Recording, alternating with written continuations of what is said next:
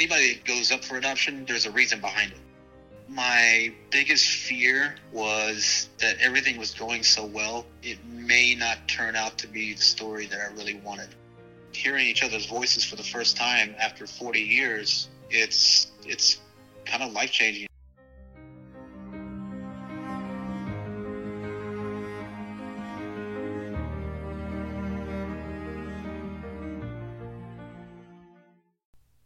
I met Jason five years ago when I was working with a volunteer group that helps adoptees find their birth families using DNA testing websites and connecting matches through genetic genealogy. As soon as I started talking to him, I knew I wanted to do everything that I could to help him find the answers he was looking for. He was very hopeful, open, and really optimistic. He's the kind of guy you feel like you've known your whole life after talking to him for five minutes. He had grown up in a family with two siblings who were the biological children of his adopted parents. He originally took a DNA test to get medical insight after a health scare, but in the end, he gained so much more. We worked together, and within a few months, we had found his maternal family. On Christmas Eve of that year, I got a package in the mail. As a token of his appreciation for the work I had done for him, Jason had sent me a necklace with a silver charm of Texas with a heart in the middle. He told me I'd always have a brother in Texas. That gives you a little insight into who Jason is. He's warm and he's genuine. I've worn that necklace when I was really stuck doing an adoptee's family tree, and it's the craziest thing. It's like a good luck charm. I've solved adoption mysteries I was stuck on for months while I was wearing it. This situation wasn't without surprises, though, and the biggest one was that they were actually looking for him, too. Jason gained a huge family overnight, and it can be overwhelming to meet so many new people and try to figure out how to fit them into your life. Here's my interview with Jason. So, you were adopted from birth, correct? Correct. A few days after I was given up for adoption, or excuse me, after I was born, uh, I was given up for adoption. I think it was the you know the next day, and then I was in the hospital. So my adopted family came around, and I was adopted within a week. And how did you find out that you were adopted? When I was younger, I have a very dark skin tone, uh, and my adopted brother and sister, uh, they were very light skinned.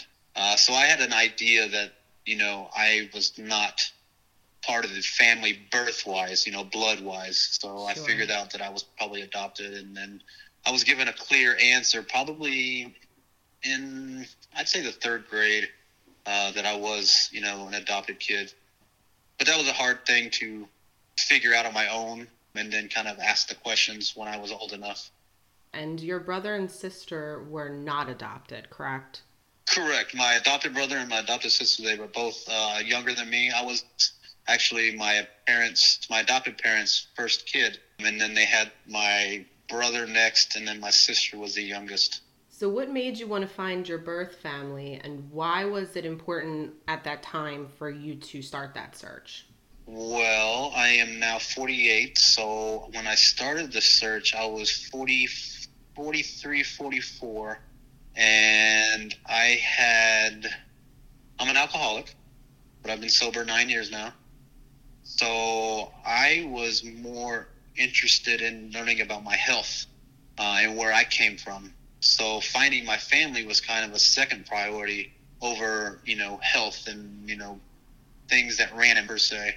So I ended up getting a DNA kit and I started the search in my adulthood, I guess, uh, after I was sober and wanting to learn about my health and then again, the second priority was to find my family, which I did. Well, first of all, that's amazing that you're nine years sober. Congratulations. That's really thank cool. You, thank you.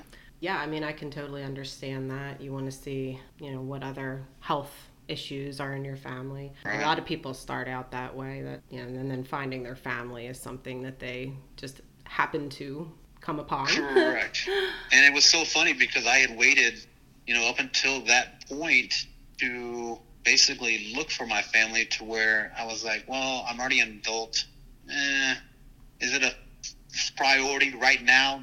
Nah, not really. But then once I started getting the DNA matching, things like that, then it started going, hmm, maybe I should start making this a priority. So they were both health and finding my family uh, top priorities after I did the test. And I was very nervous mm-hmm. about doing the test. I was very nervous about what the outcome may be, and you know, I just rolled with it. So.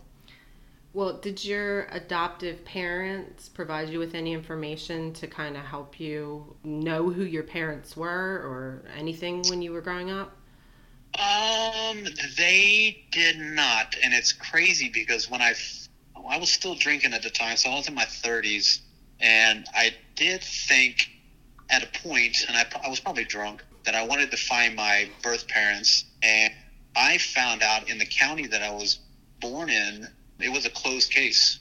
So mm. there was no opening those files unless you had, you know, X amount of dollars going through the court system. And back then I was drinking and I had no money, no money, no extra money to be spending on this. So that's where I kind of met a dead end and I really didn't pursue it any further. So to answer your question, if my adopted family had any, if they were helping me in any way, they really didn't. There were just bits and pieces of, I guess, maybe hints of who I was and who I came from. Um, mm-hmm. Um, I remember one time my adopted dad said, I think your name should have been Toby. And I was like, Toby? That doesn't that doesn't sound like like mine what I should be named, especially with my dark skin complexion, you know, Hispanic. Um, so years go on and my I told my dad this again, my adopted dad, and he said, No, I meant to say Antoni, like Antonio. Hmm. And I was like, Oh, so then, you know, thinking Antonio, well maybe my dad's name was Antonio.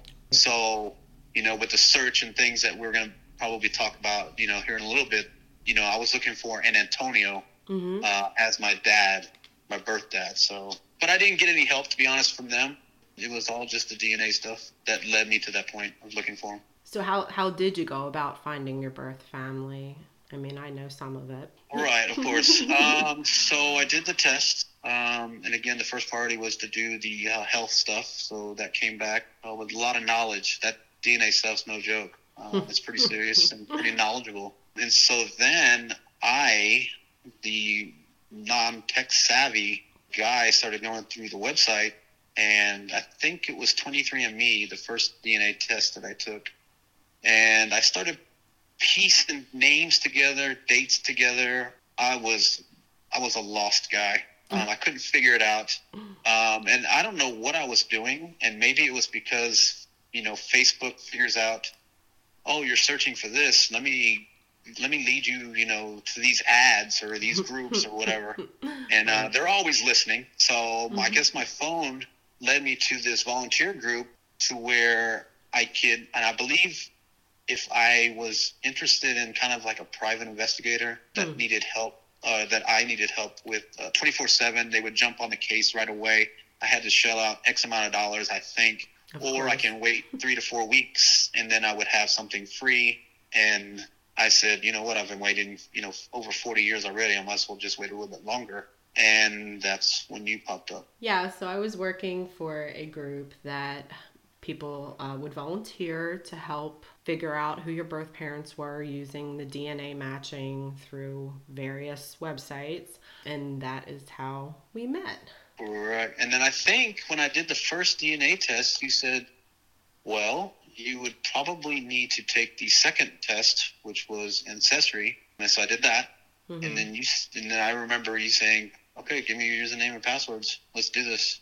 Yeah, it didn't take very long. I mean, what was that, about a month or two? Yeah. So we did end up finding your family, uh, your mother's, birth mother's family, pretty quickly. Mm-hmm. And I believe that was her, was it her sister? It was, so are you talking about the lady that messaged me personally?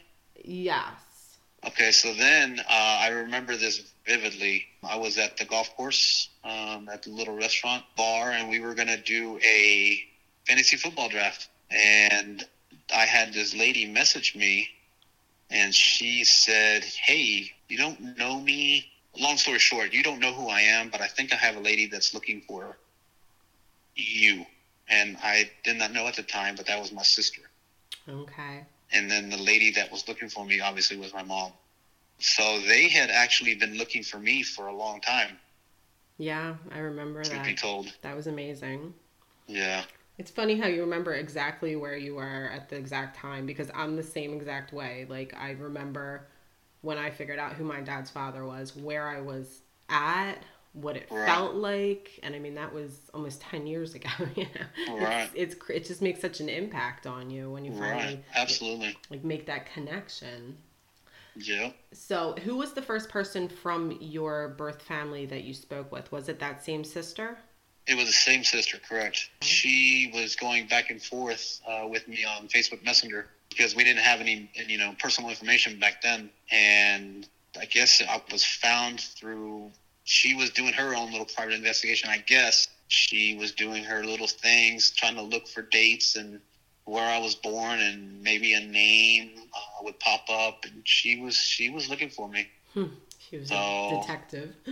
Yeah, uh, but she ended up messaging me, and the little profile picture it was only a flower, so I really didn't know who this person was and what they looked like. But she would be the first person that contacted me back then. And how long after that did you speak with your mother? That was within days.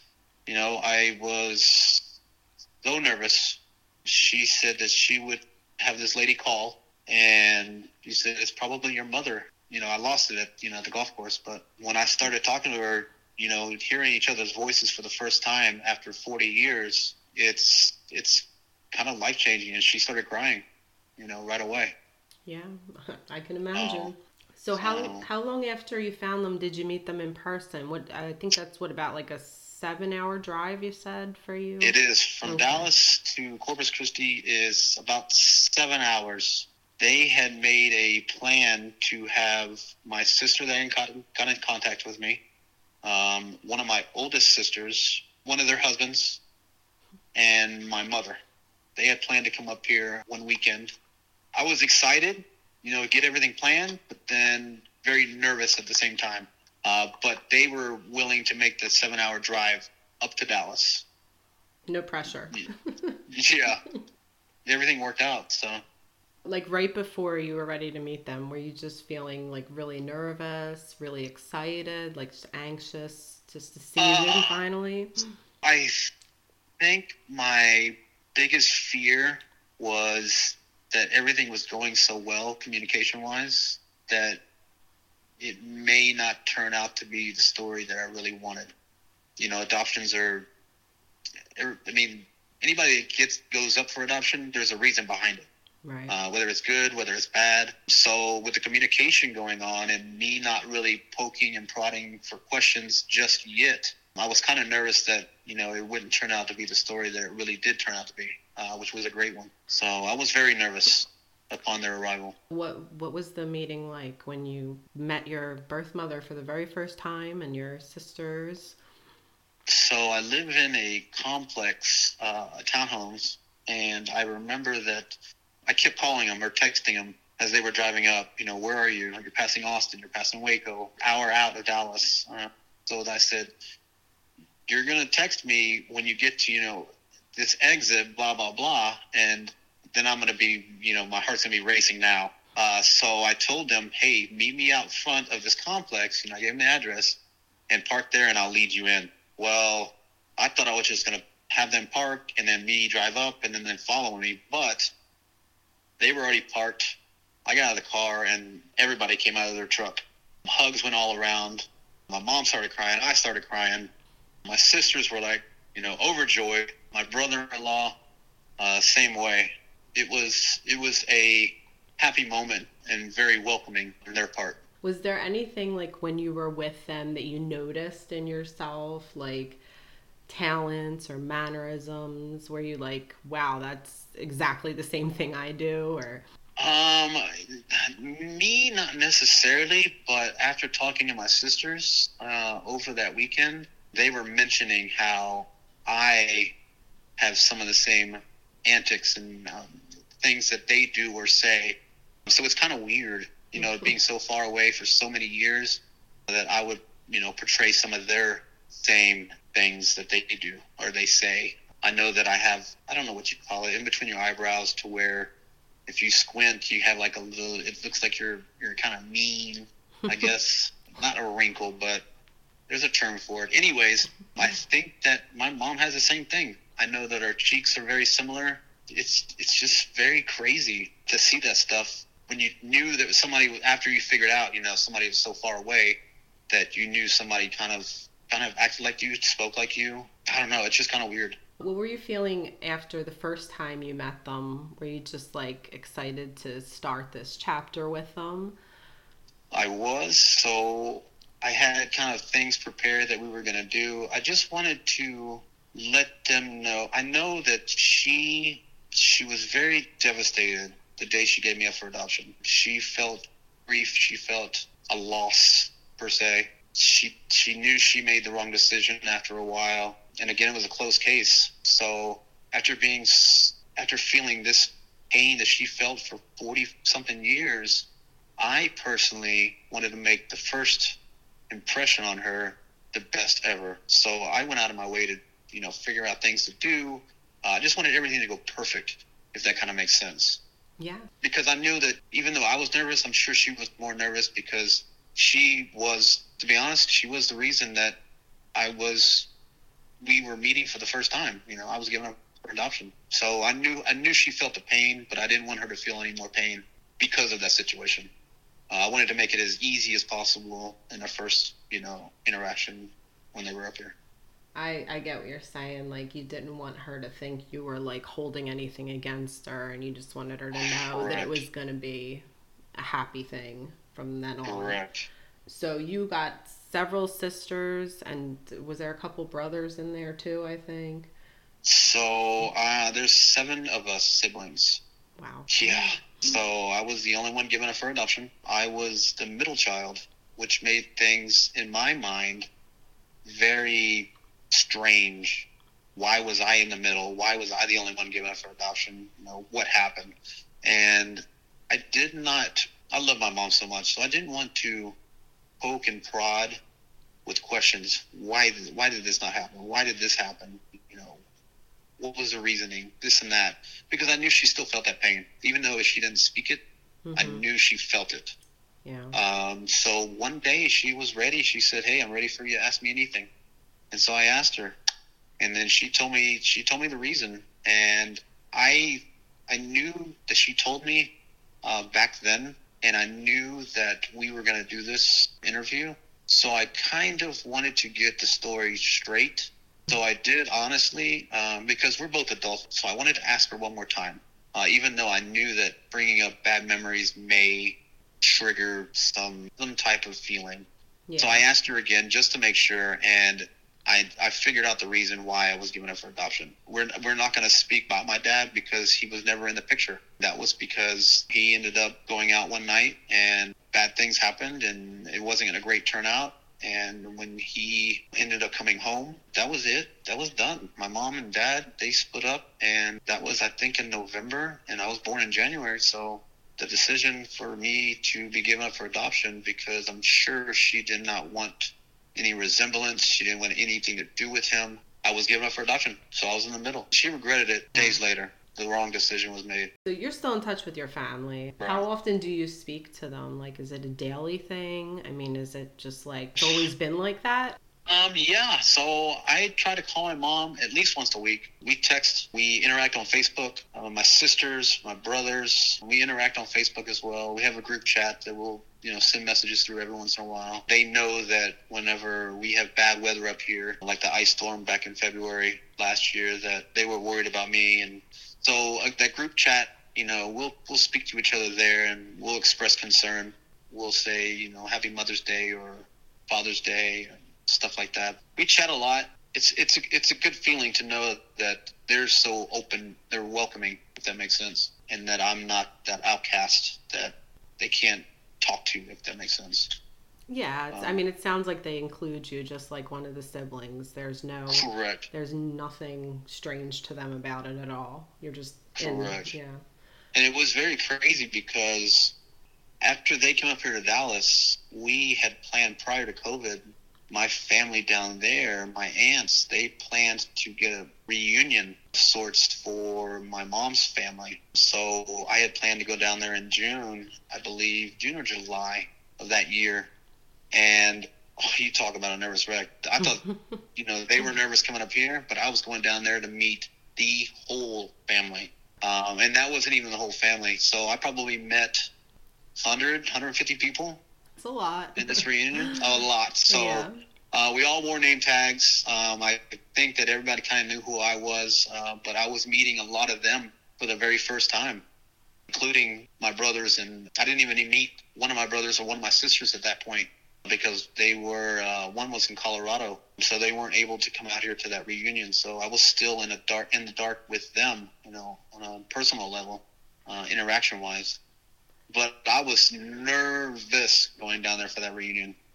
Yeah, I can imagine. So, but So- it's it's good because we we interact like we're brother and sisters, and they tell me you know how things were back in the day when they were kids.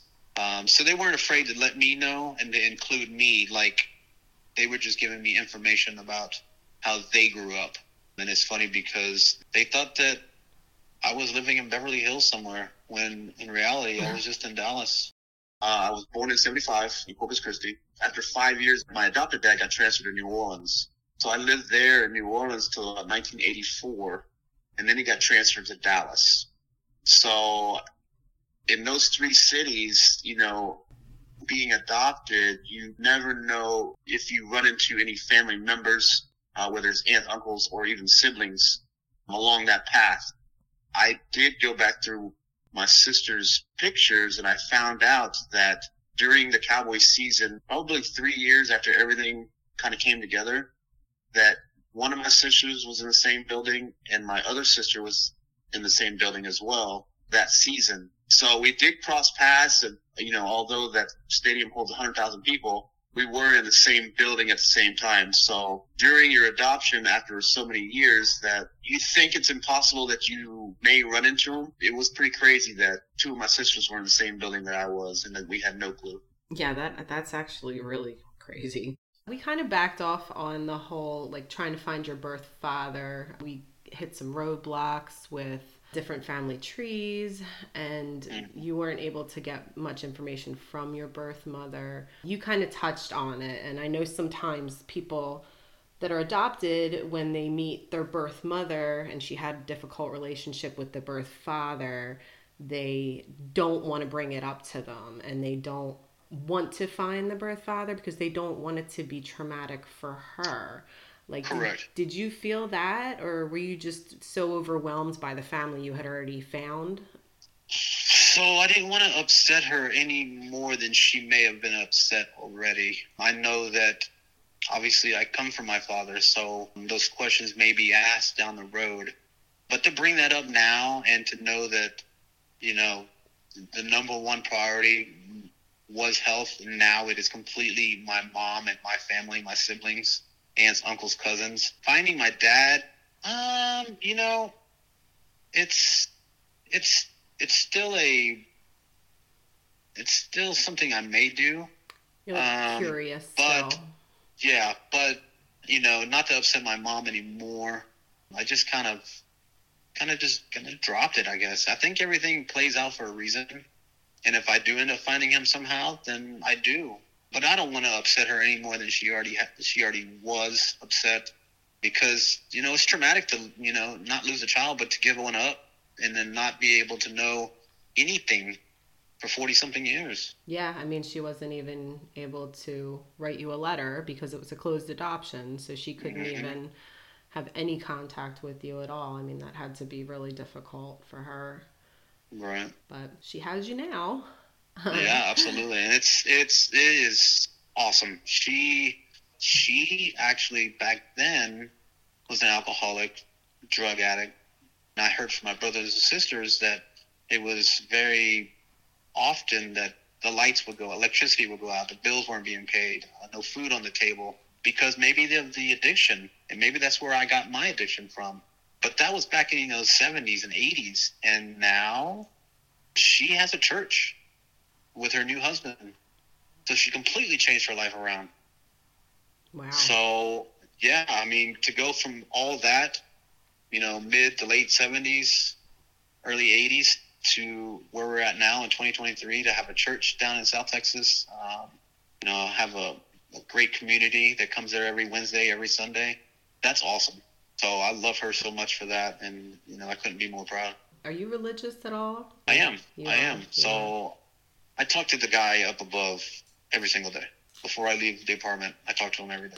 Uh, and I thank him not only for waking up today, that day, or the things that went on the day before or the week before, but I also ask, I also thank him for the things that have gone years ago to where I was able to find my mom. I was able to let her know, hey, I was good. Giving giving me up for adoption was a tough deal, but God up above, He had plans. Maybe I was down there, and if I would have stayed in Corpus, maybe there might have been an accident. So maybe He said, you know what, we need to get him into adoption, or however He does His magic, and set me up for adoption and I would be out of their lives for 40 years, but that would save my life down the road because I wasn't down there involved in an accident that was planned, you know, however the case is. Um, so I talked to him about how he makes, we make life decisions, but the decisions of us getting stopped at a red light, that could be because he up above said, hey, if you were going to keep going, there could have been a car accident you were involved in down the road. I don't know. I talked to, you know, the guy above every single day. And I thank him for everything that I have and for everything that I've found uh, with my family.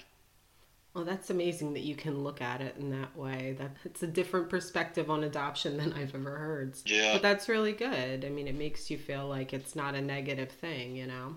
When we went through your DNA results initially, we were kind of thrown off because it said you were like 50% Native American and after putting together some matches and just going through that whole process of building the family tree with the combination of all your ethnicities, it added up to you being of Mexican descent.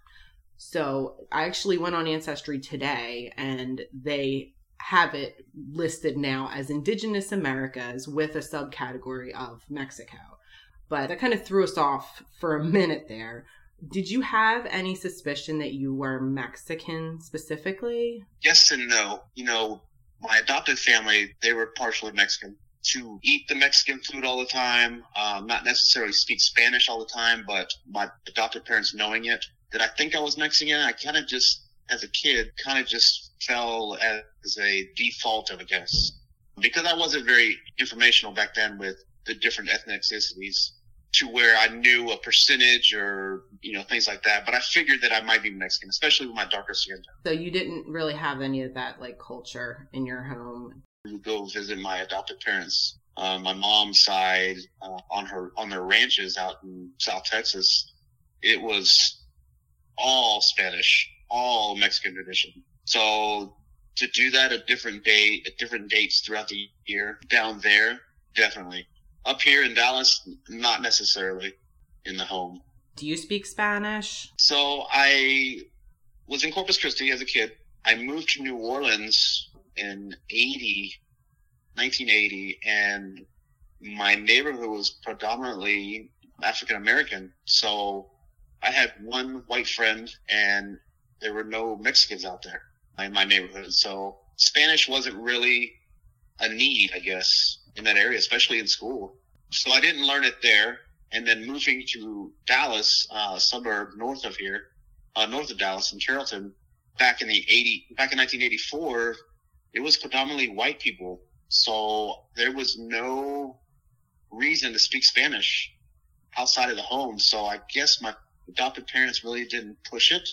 I had to learn Spanish, honestly, in the restaurant business. So it's not fluent I can understand it more than I can speak it, but Spanish was never the highest priority. So, does your birth mother's family uh, speak Spanish, and do they celebrate traditions that are like in line with that culture? Oh, my mother, absolutely. They all speak Spanish. My mom is actually very fluent in English. Her new husband, his English is pretty good, but it's all Spanish down there, and the whole all the culture is celebrated down there. So, my birth mother, definitely. Okay. How has your life changed now that you have all these people in your life? It's just, I'm not so, mm, how do I say this? It's not an empty feeling. You go through life and you think, I always have my mom to fall back on, my dad to fall back on, my brothers and sisters, or you know whatever the case is. But for a long time, I didn't speak really to my adopted brother or sister. Again, my mom passed away several, several years ago, my adopted mom. And then my adopted dad, you know, we kind of lost connection. I still love him, everything he's done, but we lost connection. So I think that it's just changed to where I don't feel as empty because, let's say, 10 years ago, I had really no back, nobody to fall back on. I considered my friends my family for a long time growing up. That was my solid family. But now to have my family in the picture, most of them, that's what I'm most proud of. And it's a good feeling. So, is there anything that you would tell other people who are starting the journey of seeking out their birth families? It's crazy you say that because I'm in the restaurant business. I've been doing it for 30 years almost. And I did have, and it's been about a year now, I did have a couple that I started waiting on. They were older. They were about, they were in their 50s. They were older than I was. And they would come in for lunch. And one time they came in with a little black girl, and they were white. And so I didn't make anything of it, but I can probably put two and two together. The next time they came in, you know, I asked them, I said, hey, did you, are y'all, did y'all adopt anybody? And they said, yes, you know, we adopted her, you know, at a, she was a little bit older, but we adopted her for whatever the situation was. And so they told me that. That's when I told them about my adoption. So to answer your question, they had questions for me. Hey, do you have any pointers? Because we know that she's gonna start asking where she comes from, who she comes from. And so I said, you're just gonna have to kind of let it play out. Whenever they're ready, they're gonna be ready. And when I was ready, it was because of my health. And it just so happened to where the finding the family was a secondary. So if somebody is kind of looking or wondering where they come from, 2023 with these DNA kits, they do wonders. You can find you can find a lot of people through that. Just be open minded when you're doing things because not every adoption in the end turns out great. A lot of it turns out negative to where maybe the adoption, um, maybe the birth families gave you up for adoption for a reason to not want to find you or have them found. So go in there with an open mind uh, whenever you're doing this process, and then just love every moment. You know, whether it's good or bad, because it's going to be truth be told, it's going to be it's going to be exactly the layout it's it's supposed to be. You were adopted, and you're looking for your birth family, and if you find them, then story could be good, story could be bad. Open minded. Yeah, that's that's key for sure. I think it's a neat story. Uh, anytime that I'm able to tell it, people say, "Wow, thank you for telling me this. It's a great story." It has a happy ending. That's the important part. It really is. And this one turned out great. You know, I couldn't be happier. I know we're older, so if it was to where I was finding my family in my 20s and my 30s, I would have more time because not everybody's promised tomorrow. Uh, we are getting older. Um, my mom is in her 70s, so to find her maybe at an earlier age, I would have wished. But everything again works out for a reason. Well, I'll just say thank you for letting me do the interview. Yeah, of course.